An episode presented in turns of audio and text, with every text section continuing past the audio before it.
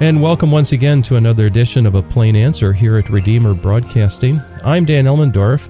On the phone line with me today is Pastor Doug Wilson, pastor of Christ Church in Moscow, Idaho. Good to be with you. Thank you. Well, uh, it's been a while since we talked, and it's always a joy to have you on the air with us.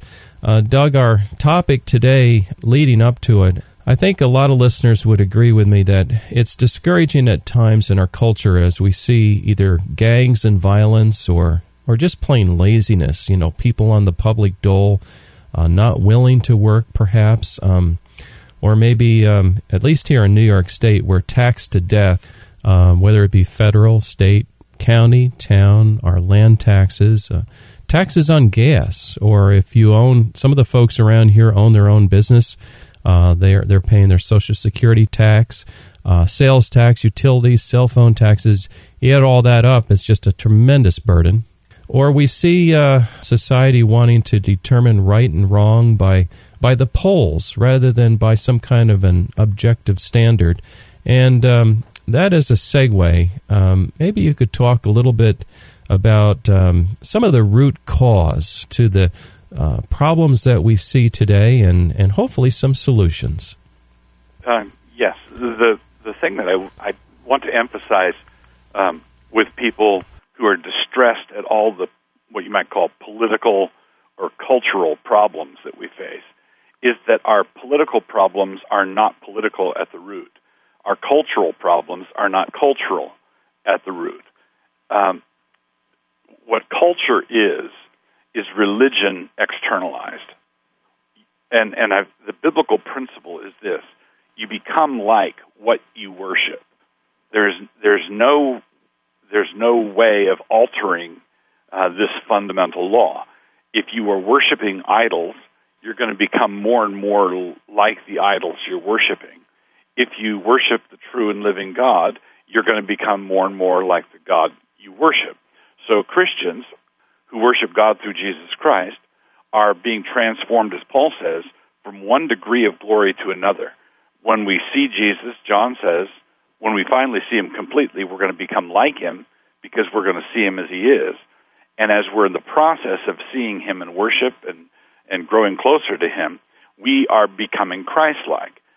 The Bible teaches also, on the flip side, that idolaters become more and more like the idols that they worship. So, an example, this is a theme all through the Bible. Um, uh, one writer, G.K. Beale, uh, wrote a, a book titled "We Become Like What We Worship," and he shows how this is a major theme of Scripture all the way all the way through. But one example would be Psalm 115, where it says that uh, the idols they make have eyes but see not, uh, noses they smell not, ears but they hear not, throats but they speak not. And then it says, those that make them are like unto them. So uh, you become basically you become like what you worship. So what's your ultimate value? What's your ultimate God? What's your ultimate um, ground of all being? Well, if you have, um, just take a very simple example. Um, one of the great idolatries of our age is the idolatry of thinking that the universe is nothing but matter and motion. It's nothing, time and chance acting on matter. Uh, we are here as the end product of a blind process of evolution. Everything changes into everything else, right? So, um, if you have the Big Bang at the beginning of history and no God, and hydrogen is this colorless, odorless gas that, given enough time, can turn into Princess Di and sea lions and the Rocky and, and the Rocky Mountains. You what you what you see is the infinite malleability of matter. So what's the big deal with a sex change operation? What's what's the big deal with uh, shape shifting or or moving everything around? Well, mm-hmm. there is no big deal. That's why, and this is why people think they have the right to reinvent themselves, to just do a total makeover. And, and uh, okay, all I have to do is rearrange the parts. All I have to do is change. All I have to do is morph. All I have to do is evolve. Well, that is a function of them becoming like the object of their worship. Christians who serve God in truth are uh, worshiping a God who is without variation or shadow due to change. He he is not constantly moving or evolving or developing or growing. Um, we are approaching him. We're becoming like him, and that's what we're supposed to do. But we are not doing so relativistically. Mm-hmm. You know, it might be uh, almost shocking for someone out there today that perhaps they don't have a Christian background, or maybe they do and aren't really too cognizant of it, um, to um, come face to face with this fact that uh, we do worship and we worship other things other than God uh, many times uh, as a society, as a person. Uh, it might be um, almost caustic to them to think, what? He's telling me that I'm worshiping something else? How dare he say that? Do, do, do you ever get that kind of a response?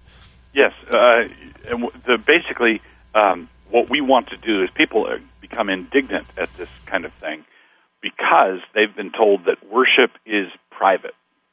And what I'm arguing is that worship is necessary, necessarily public, whether or not it's conducted in private. Mm-hmm. Yeah, that's right, good so, point. Um, your uh, another way of putting it is your your theology comes out your fingertips. right. Right. And and I would argue whatever it is that's coming out of your fingertips uh, reveals your true theology. Mm. What, what's actually going on? What's your what's your true heart commitment? What is your what is your true God? Um, so if someone, let's say, goes to an Orthodox church, but they are what's coming out of their fingertips during the week is something ungodly, that tells you that they've got idols at home. They've got idols in the closet that they're worshiping there, yes. and that's the driver of their public uh, of of their public presentation. Mm. So that's true of individuals, and it's also true of cultures generally. And this is why I, I tell Christians that we have no political solution. Politics must be saved, but politics is no savior. Right. Uh, right? And so uh, when we look at every disaster, you know, uh, the rolling disaster that we call um, different sessions of Congress, that's what it is, a rolling disaster, um, is when they are when they're agitated, they get on the evening news and they're calling for reforms, and we need to fix this, and we need to fix this, and we need to fix that. Almost invariably, what they are fixing is previous acts of Congress, which were Yeah. re- which were called reforms in their day. So uh, we have this um, bizarre game going where we have a professional class of politicians who fix the previous generation's reforms. Good point. Okay, so um, what we need to do is get off. I, I think we we just need to get off this merry-go-round. Every time we get on this ride, we throw up. Um, this is not this is not what we need to be doing. So, poli- but politics can't fix this. You can't. I, I you can't go to Congress and get them to actually see this principle. No. This is not going to change until America changes. Mm-hmm. So politics is the way it is because it rests on the back of culture, and culture is the way it is. It is because it rests on the on the back of America's true heart religion. Mm. Who do we worship, and why? Well, what we'll do is we'll take a short break. Today on the phone line with me is Pastor Doug Wilson. He's pastor of Christ Church in Idaho. And uh, stay with us. We'll be right back on the other side of the break.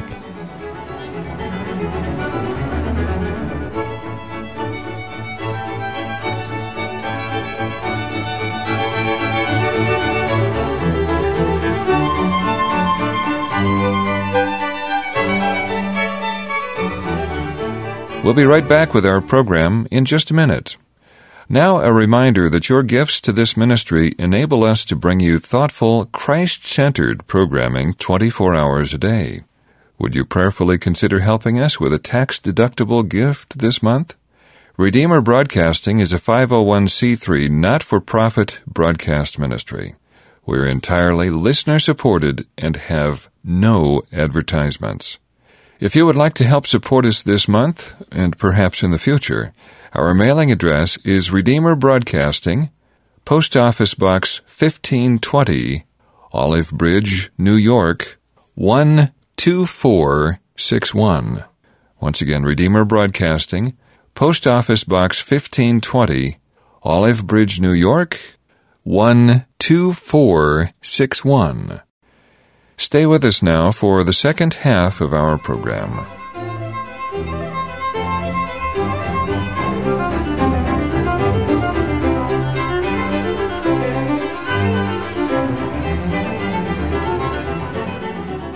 And welcome back. You're tuned to a plain answer here at Redeemer Broadcasting. I'm Dan Elmendorf.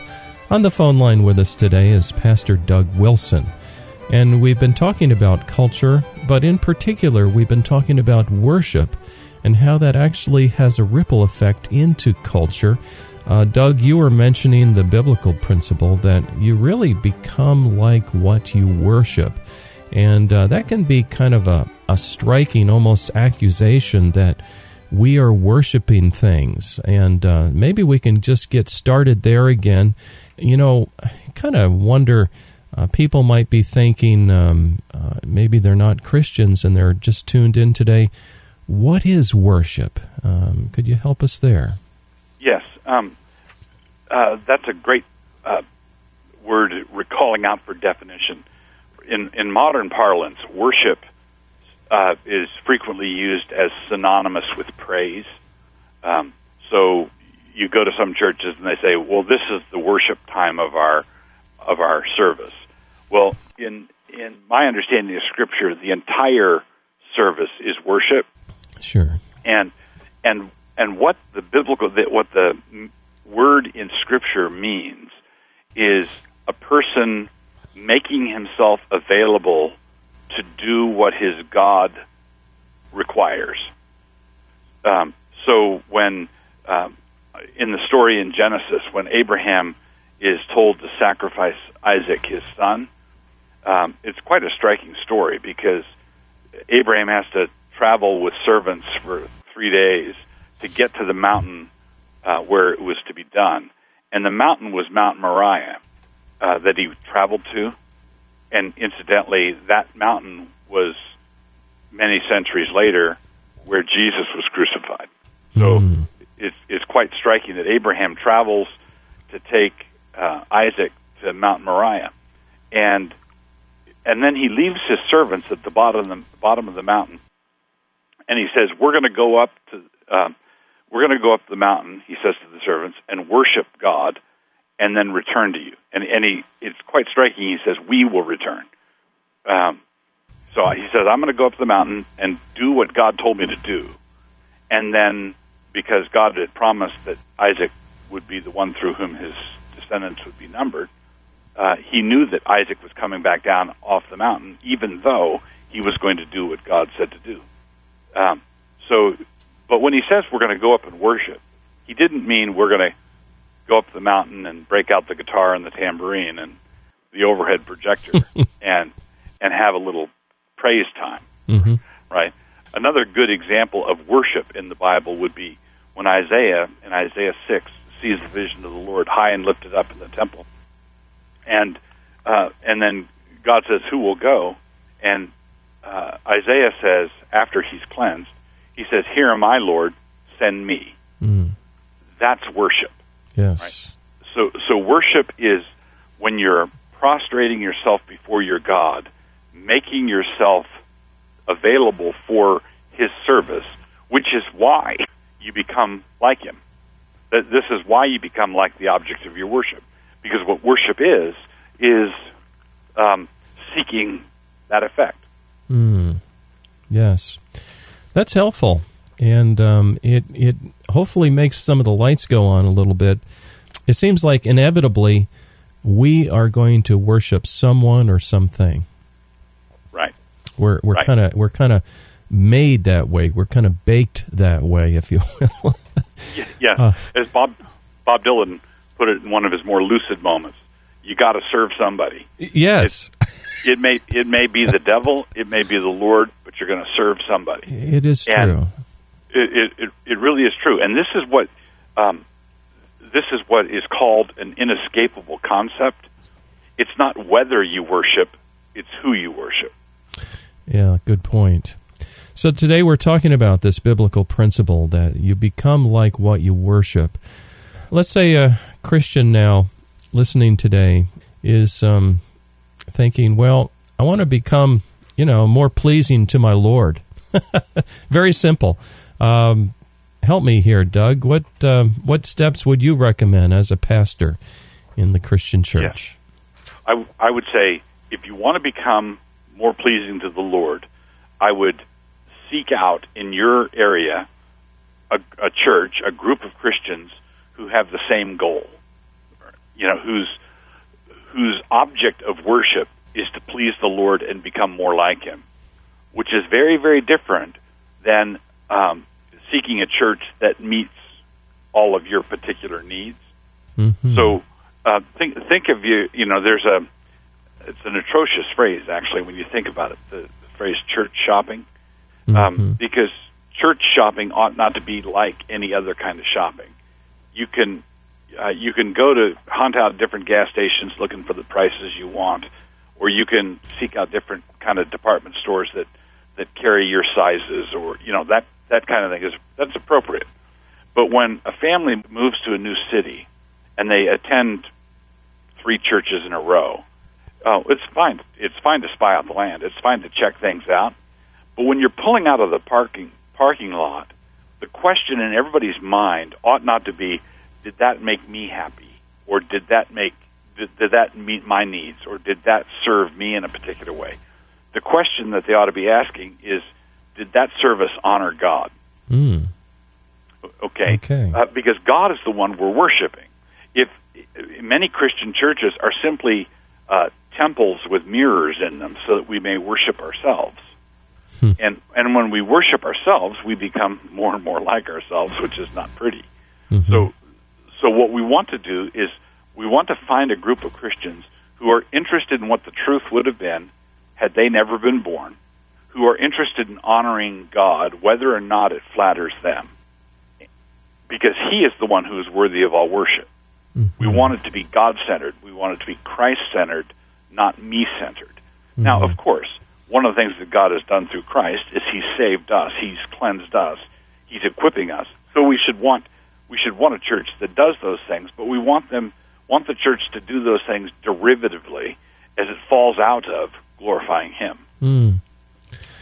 And um, I'm getting the impression too that that you're very aware of that finding a, a church that is, well, very Christ centered may be a little harder than you think. It's, yeah. Very, it's, it's a difficult um, it's a difficult and challenging environment. I would look for I'd look for a church where they preach and teach from the Bible unapologetically. I would look for a church where they are not embarrassed by God's law. You know, for example, on on the definition of marriage or on um, the blessing of children, or you know, they're just mm. not embarrassed by um, God's standards at, at all, and where they are joyful. Amen to that. Right. A second thing I would suggest, uh, particularly for people who might be having trouble finding a good location in the first setting, is um, reading. You know, uh, I've, I know a lot of people uh, reading books or uh, websites that that understand these principles can be a, a real encouragement. Mm. Now, uh, let me take that as a um, um, side path here for a moment, uh, Doug. If someone wants to learn more about you, you've done a tremendous amount of work out there in Idaho in terms of homeschooling materials, uh, worship um, you know how the Bible relates to society. Can you can you give our listeners some links or something like that, uh, or or a name of a book that you would you would recommend? Yeah, sure thing. Um, if uh, if listeners want to go to my blog, which is dougwils.com, dougwils.com, and the name of the blog is Blog and which is, yeah, that requires a an explanation. There's Gog and Magog in the book of Ezekiel, and so I blog and Mablog. um, so uh, it, basically, I, I blog there regularly, and also at the top of the blog is um, uh, books um, and books by family members and that sort of thing. And there are a number of uh, there are a number of links there. Um, you can see what I've written diff- on different topics, and you can basically start chasing the foot start chasing the footnotes. Uh, Mhm. Also, Canon Press is a publishing house that publishes much of my stuff, and they've got a lot of other good uh, a lot of other good material. So canonpress.com canonpress.org, either one will get you there. And another good outfit, this is a, a group in Georgia that I like to recommend, and that's the work of American Vision. So American Vision does good work, uh, and they've got a website also. Mm. Well, that's all very helpful. And if our listener didn't catch that, uh, the first reference is dougwils.com. So it's D O U G W I L S dot com. And uh, there you can read some really interesting thinking from, from Doug uh, with his blog, Blog and Mablog.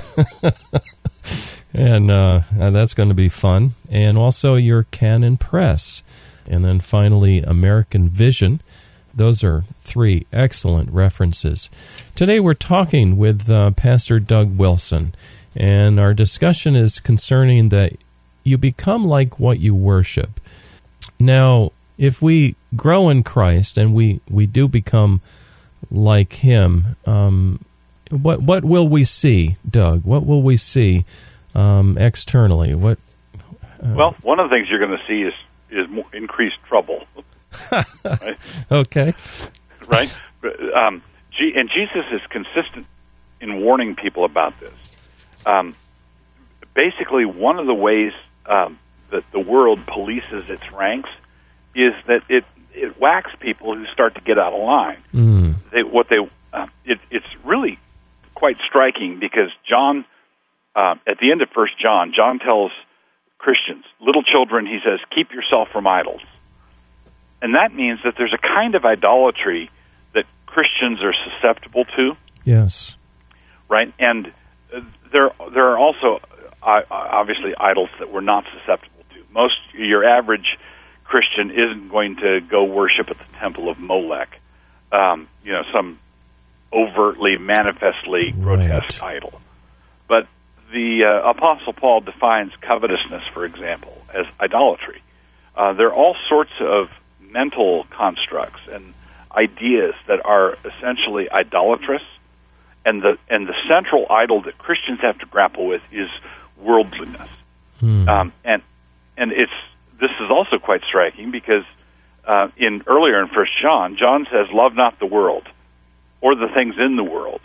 He says, "The lust of the flesh, the lust of the eyes, and the pride of life." Uh, he said, "These things belong to the world. Don't be worldly. Don't love the world." The thing, one of the things that's striking about it is in the temptation of our first parents in the Garden of Eden. Eve saw that the fruit of, of the tree of the knowledge of good and evil. She she saw that it was delightful to look at, lust of the eyes. It was good for food, lust of the flesh, and it was capable of making them wise, mm-hmm. pride of life. There it is. So, so the our parent, our first parents, fell to the attractions of worldliness, and that's funny because there wasn't really a world out there yet. But the heart, the heart of worldliness was there. That was the Right. first temptation, and that's the temptation uh, we face. It's the temptation to be cool. It's the temptation to be authentic, according to the world's definition of authentic hmm and and it, it is a very deceptive thing because we have to remember the serpent it says was subtler than all the beasts of the field Mm. Well, you know, I'm looking at the clock here and I realize that, wow, this time has gone really quickly. Uh, today we're talking with Pastor Doug Wilson. And, Doug, we have maybe one more minute um, okay to uh, wrap up these thoughts, and um, why don't you take it from there? all right um, t- to summarize the whole thing is you know what's the how how are we to conduct ourselves what are we to do i would say love god hate sin You Yes. love God, hate love God, hate sin. Um, it says in Proverbs that the fear of the Lord is to hate evil. So if you become like what you worship, You have to love the right God and hate the wrong gods. Um, if you say no, no, I don't want to hate anything or anybody, well, that's that means you're not worshiping the right God. Mm. The, to fear the Lord is to hate the evil, every evil way, and and to love Him. So, uh, I would encourage your listeners to sell out to God, lay their lives down before Him, prostrate themselves before Him, worship Him regularly, diligently, read your Bibles, pray to Him, find a church where other people are doing the same thing, love God, and then hate every temptation, every way that sets itself before you to go in a different direction. Mm, beautiful. Thank you very much, Pastor Doug Wilson, for joining us today here on A Plain Answer. And uh, again, your uh, blog site there is dougwils.com. Again, that's D O U G W I L S.com. And also, many books have been written by you and your family. Uh, those can be found at canonpress.com. So, Doug, thank you so much for joining us today. Oh, you're most welcome, and God bless. Yeah, the Lord be with you, my dear brother. For Redeemer Broadcasting, I'm Dan Elmendorf. Quick reminder please join us again next week at this same time for another edition of A Plain Answer.